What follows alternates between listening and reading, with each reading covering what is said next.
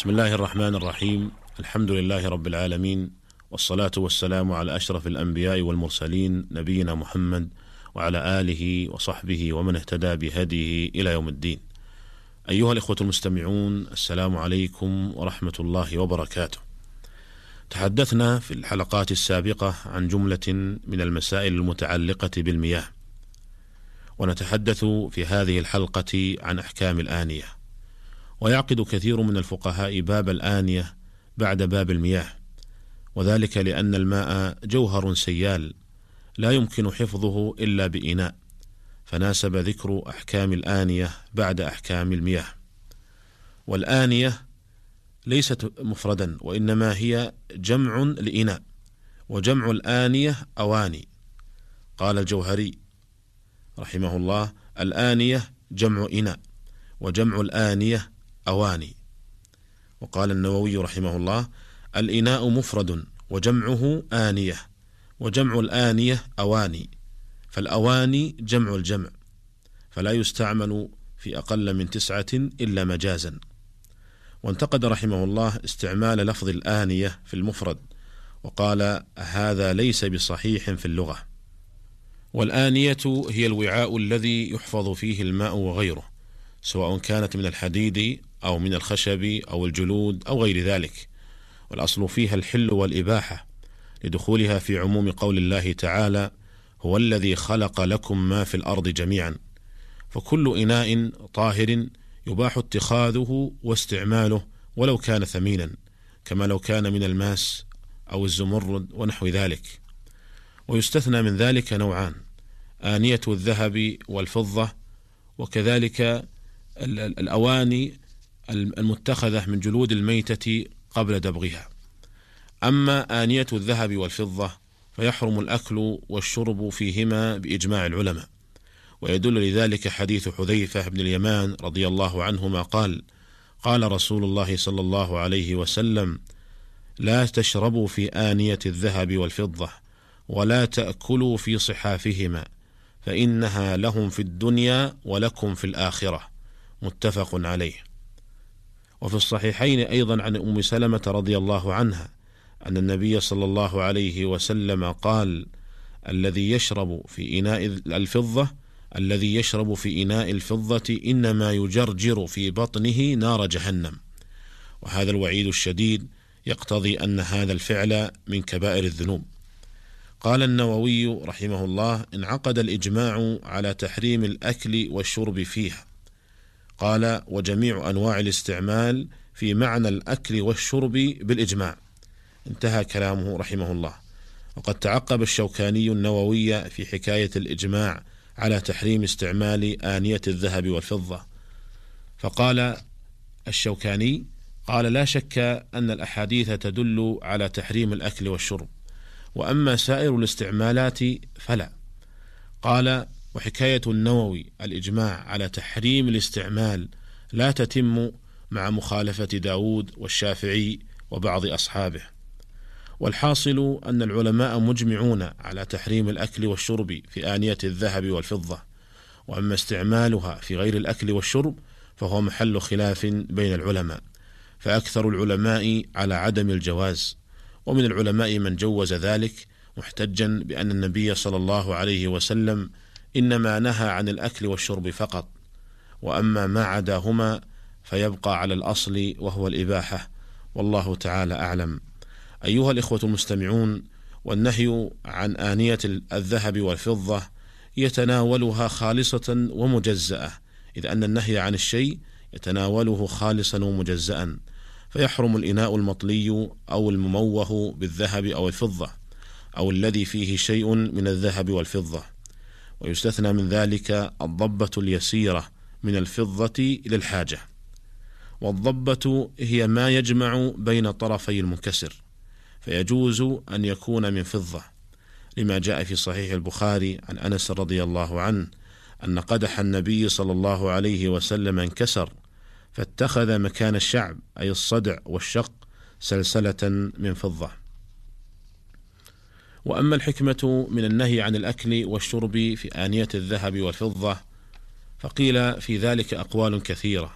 وأحسن ما قيل في هذه المسألة هو ما قاله الإمام ابن القيم رحمه الله.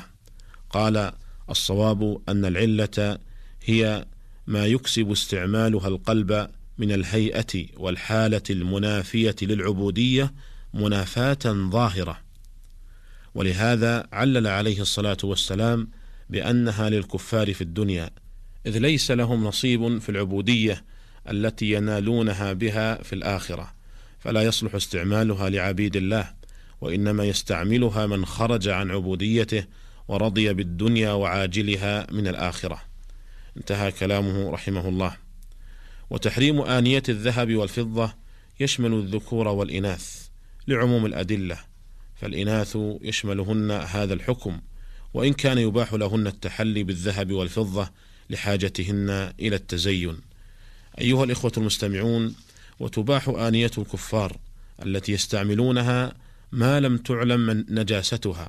فإن علمت نجاستها فإنها تغسل وتستعمل بعد ذلك. ويدل لذلك حديث عمران بن حسين رضي الله عنه أن النبي صلى الله عليه وسلم وأصحابه توضأوا من مزادة امرأة مشركة. وأصل هذا الحديث في الصحيحين. وفي سنن أبي داود بسند صحيح عن جابر رضي الله عنهما قال كنا نغزو مع رسول الله صلى الله عليه وسلم فنصيب من آنية المشركين وأسقيتهم فنستمتع بها فلا يعيب ذلك علينا. وأما إذا علم بأنها تستعمل في نجاسة فإنها تغسل وتستعمل بعد ذلك. والأفضل ألا يستعملها إلا عند الحاجة إليها. لحديث أبي ثعلبة الخشني رضي الله عنه أنه سأل رسول الله صلى الله عليه وسلم فقال يا رسول الله إنا نجاور أهل الكتاب وهم يطبخون في قدورهم الخنزير ويشربون في آنيتهم الخمر. فقال رسول الله صلى الله عليه وسلم إن وجدتم غيرها فكلوا فيها واشربوا وإن لم تجدوا غيرها فارحضوها أي اغسلوها بالماء وكلوا واشربوا. أخرجه بهذا اللفظ أبو داود في سننه وأصله في الصحيحين. وأما النوع الثاني من أنواع الآنية الممنوعة فهو ما كان من جلود الميتة قبل الدبغ. وأما بعد الدبغ فيجوز استعمالها على الصحيح من قولي العلماء وهو قول الجمهور وذلك لورود الأحاديث الصحيحة الدالة على جواز استعمال جلد الميتة بعد دبغه. ومنها ما جاء في صحيح مسلم. عن ابن عباس رضي الله عنهما قال سمعت رسول الله صلى الله عليه وسلم يقول إذا دبغ الإهاب فقد طهر. وأخرجه الترمذي والنسائي وابن ماجه بلفظ أيما إهاب دبغ فقد طهر.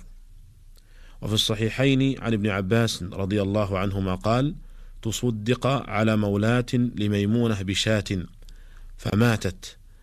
فمر بها رسول الله صلى الله عليه وسلم يجرونها. فقال هل أخذتم إهابها فدبغتموه فانتفعتم به؟ قالوا إنها ميتة. فقال إنما حرم أكلها. ولكن جلد الميتة الذي يطهر بالدباغ خاص بما يؤكل لحمه دون غيره من الجلود. ويدل لهذا حديث سلمة بن المحبق رضي الله عنه أن رسول الله صلى الله عليه وسلم قال دباغ الأديم ذكاته أخرجه النسائي وأحمد قال الحافظ ابن حجر في التلخيص إسناده صحيح. ووجه دلالة هذا الحديث على تخصيص تطهير الدباغ لجلد ما يؤكل لحمه دون غيره أن النبي صلى الله عليه وسلم شبه الدبغ بالذكاة والذكاة إنما تعمل في مأكول اللحم دون غيره. فلو ذكي ما لا يؤكل لحمه لم تطهره الذكاة فكذلك الدباغ إنما يعمل في جلد مأكول اللحم دون غيره لأن حكم المشبه يأخذ حكم المشبه به. وهذه المسألة هي محل خلاف بين أهل العلم. قال شيخ الإسلام ابن تيمية رحمه الله وما أخذ, وما أخذ التردد في هذه المسألة هو أن الدباغ هل هو كالحياة فيطهر ما كان طاهرا في الحياة؟ أو هو كالذكاة فيطهر ما طهر بالذكاة قال والثاني أرجح. ودليل هذا نهي النبي صلى الله عليه وسلم عن جلود السباع كما روي عن أسامة بن عمير أن النبي صلى الله عليه وسلم نهى عن جلود السباع.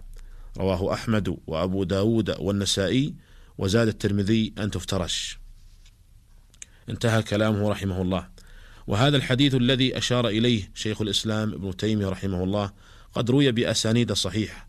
قال النووي رواه أبو داود والترمذي والنسائي بأسانيد صحيحة. وهذا الحديث يدل كذلك على أنه لا يجوز لبس ما صنع من جلود السباع. فلا يجوز لبس ما صنع من جلود النمور أو الثعالب وغيرها من السباع. أيها الإخوة المستمعون هذا هو ما اتسع له وقت هذه الحلقة ونلتقي بكم على خير في الحلقة القادمة إن شاء الله تعالى. والسلام عليكم ورحمة الله وبركاته.